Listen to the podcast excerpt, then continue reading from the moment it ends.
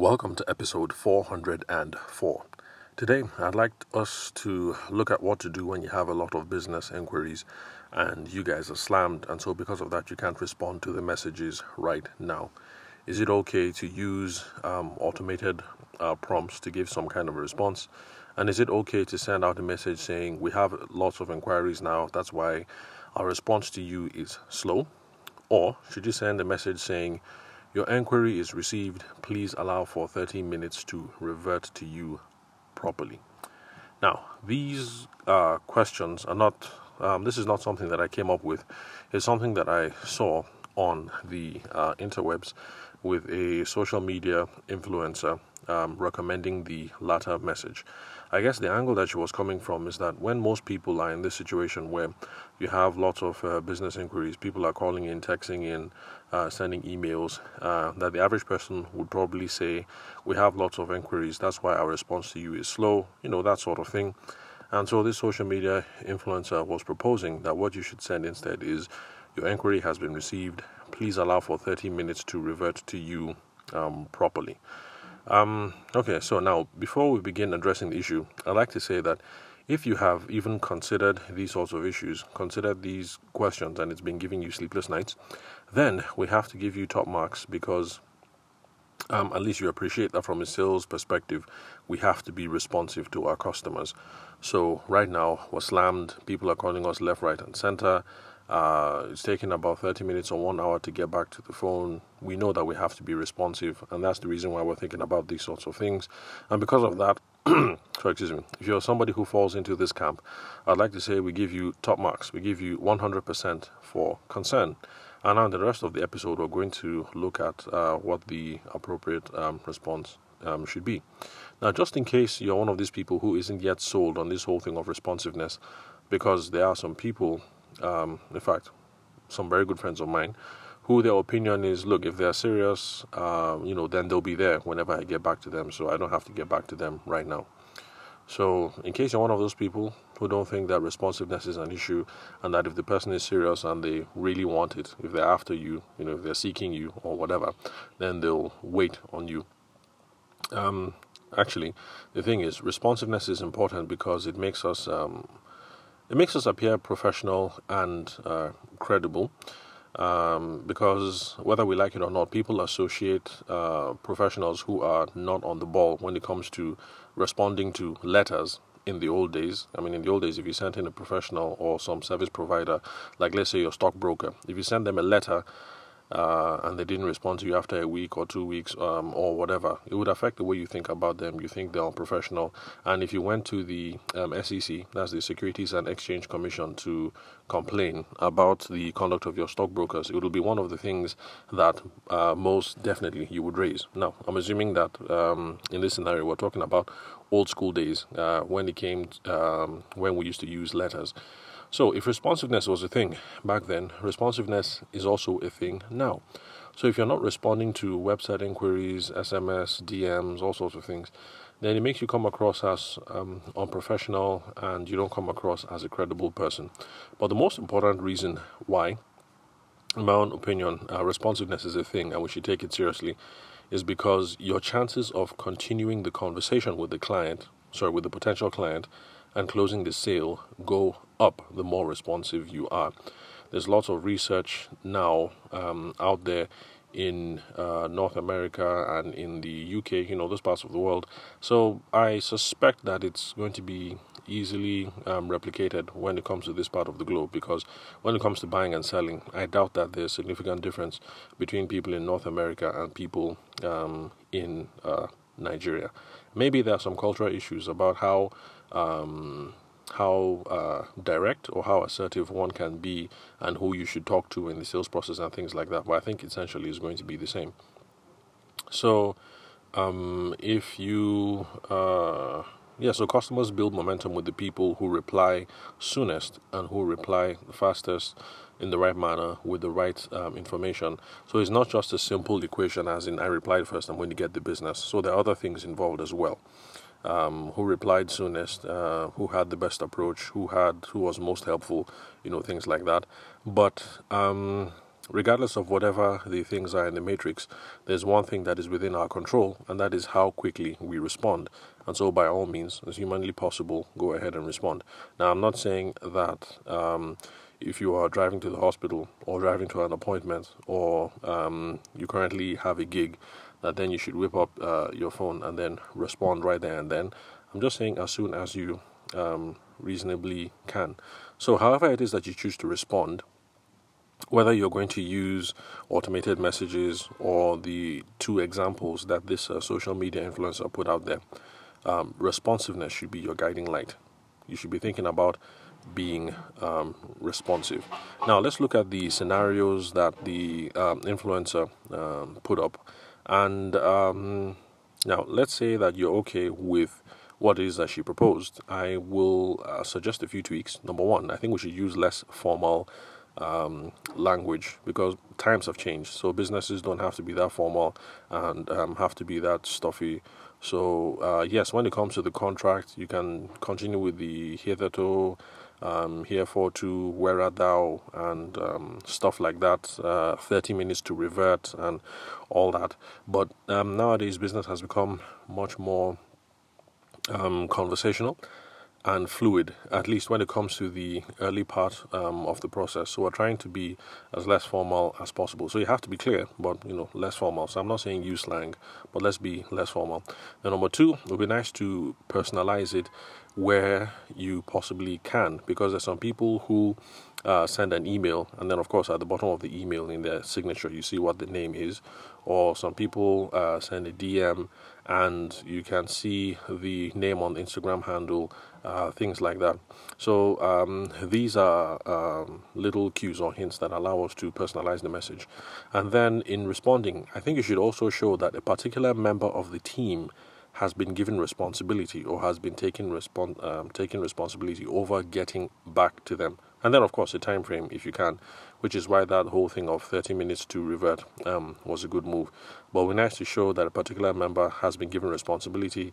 Um, and overall, this will make, if you use these suggestions, less formal language, personalizing it, and showing that somebody in particular has taken responsibility, it'll make it more reasonable, uh, sorry, readable. It'll make it easy to uh, relate to, and then it will give them confidence that you are taking this thing seriously, the inquiry seriously, even if it takes thirty minutes or forty-five minutes to get back to them. So instead of that whole thirty minutes to revert um, language, how about saying, "Thanks, Khadija. Your inquiry has been received. Please give us thirty minutes and Kunle, who is a member of our team, will respond to you." So um, you can see, uh, without any further modifications, that what I proposed is a lot more readable than uh, saying your inquiry is received, please revert, uh, please allow for thirty minutes to revert to you um, uh, properly. So this is a whole lot better. "Thanks, Khadija," or "thanks," you know, fill in the name. "Your inquiry has been received. Please give us thirty minutes and Kunle, a member of our team, will respond uh, to you." Now, when it comes to these things overall, this is my own um, personal opinion that I like to put out there, because some folks are um, afraid of the phone or afraid of responding to things um, immediately. So lots of people will keep using um, WhatsApp, uh, automated responses, um, what else? Um, Instagram allows you to do some automated responses as well, and I think people have found ways to automate um, uh, responses on LinkedIn and uh, okay, and then for Google and uh, Yahoo, automated responses have been standard. You know, the whole thing that you send an email and then there's an immediate response that goes back to the other person saying, uh, "Thank you very much. Um, inquiry has been received. Your blah blah blah is important to us. Uh, give us thirty minutes to respond," or "Uche is out of the office. She will respond to you when she gets back uh, from her leave on Wednesday," or whatever. So those kinds of messages have been around uh, for a very long time. Now, uh, my own personal opinion, if you want to take advantage of these technologies, yeah, sure, you can do that as a stopgap, but we should be working on being responsive overall, because potential customers don't care how busy you are. So like with the email prompt uh, thing, I tried to reach out to your organization, you know, but Uche is on maternity leave. You know, it's nice that she has given birth to a, a kid.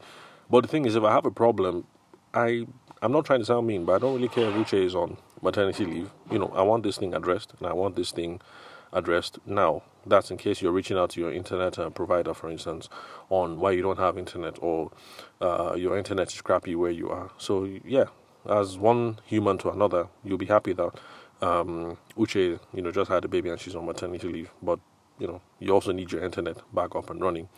So they don't care about all these other circumstances that you guys are swamped, that you have lots of inquir um, inquiries, and, uh, you know, that you have a waiting list that is thirty minutes long or whatever. So um, potential customers, sorry, excuse me, potential customers these days don't care about that um, sort of thing. So using that information in your communications uh, process, in my own opinion, it does nothing to improve your chance um, of closing the sale. Now, there are some circumstances where, um, uh, talking about how busy you are, Um, is going to help with closing the sale or increasing your profit margins in the sale. Um, like, for instance, when you're dealing with certain luxury goods, um, first of all, the fact that they are um, not available um, to everyone is part of the um, appeal. And so when you're dealing with luxury goods, you can make people pay for a time premium, because um, in some in some circumstances, the time premium reinforces to people um, how important um, they are. So, for instance, um, let's say, this is just that I heard, but I don't know how real it is, but I heard that Rolls-Royce um, supposedly has a three-year waiting list. I can't remember if it's Rolls-Royce or uh, Bentley, uh, because um, on some of their customizable um, options, um, like I've seen uh, one of my guys, sales trainer, uh, Grant Cardone, saw his own, I think it was a Rolls-Royce, and his was customized so that you could have um, particular constellations in the in the ceiling, in the roof of the car. So, you know, at night it looks like um, you have your own, um, uh, what's it called? You know, you're looking at the night sky while you're being chauffeur-driven in your Rolls-Royce. So, anyway, it's just just I heard, I don't know how um, true it is, that they have a three-year waiting list for all those customizations. So, if you want constellations to be in your Rolls-Royce, or you want a particular kind of hood or tires or whatever, uh, three years. So, now, in this case, um, luxury market, exclusive goods. Uh, so if you have a three-year waiting list, it might make sense to um, communicate to them that you do have a three-year waiting list. That's assuming that you guys have an option where the big boys and the big girls can pay extra to get to the top of the queue. It's something that um, you ought to mention, because this is going to reinforce how important that they feel, because number one, they think, mm, time is of the essence to me. Uh, how much is it to get to the top of the queue? Uh, it's just money. I have loads of money. And they just uh, throw money around to solve the problem and move to the top of the queue and then get the constellation um, uh, or custom bumper or custom whatever that they want um, in their car. So for them, you know, they'll be feeling time is of the essence, and uh, it will make them feel good that they have uh, more money than the other um, suckers on the queue. So, you know, I'm not going to wait three years. I'll just pay this thing and I'll have my customer um, uh, customization out in two months or three months or whatever. So these are situations where um, uh, talking about how busy you guys are might um, reinforce uh, the sale. No, no, okay, well, in this case, it's reinforcing the uh, profit margins that you can get um, on the sale. But I'm just saying that generally, outside of these kinds of situations where you're dealing for um, luxury items, uh, talking about how busy you are uh, can, um, you know, doesn't really matter. Now, for some of you might listen to this Rolls-Royce uh, thing and think that, look, guy, this is impractical. You know, this would not happen. But the thing is, all you have to do next time you want to travel um, international is to look at the airport, and you'll see that this happens all the time across different nationalities, across different cultures.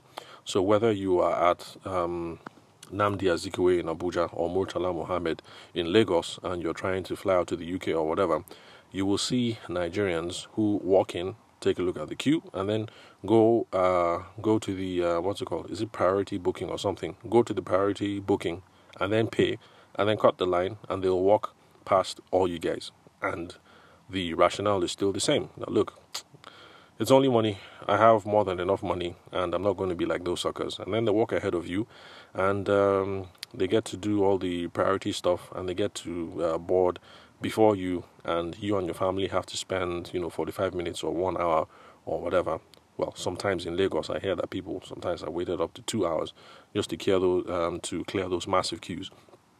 So that's if you're flying out of um, uh, Murtala Mohammed in uh, Lagos, Murtala Mohammed uh, International Airport.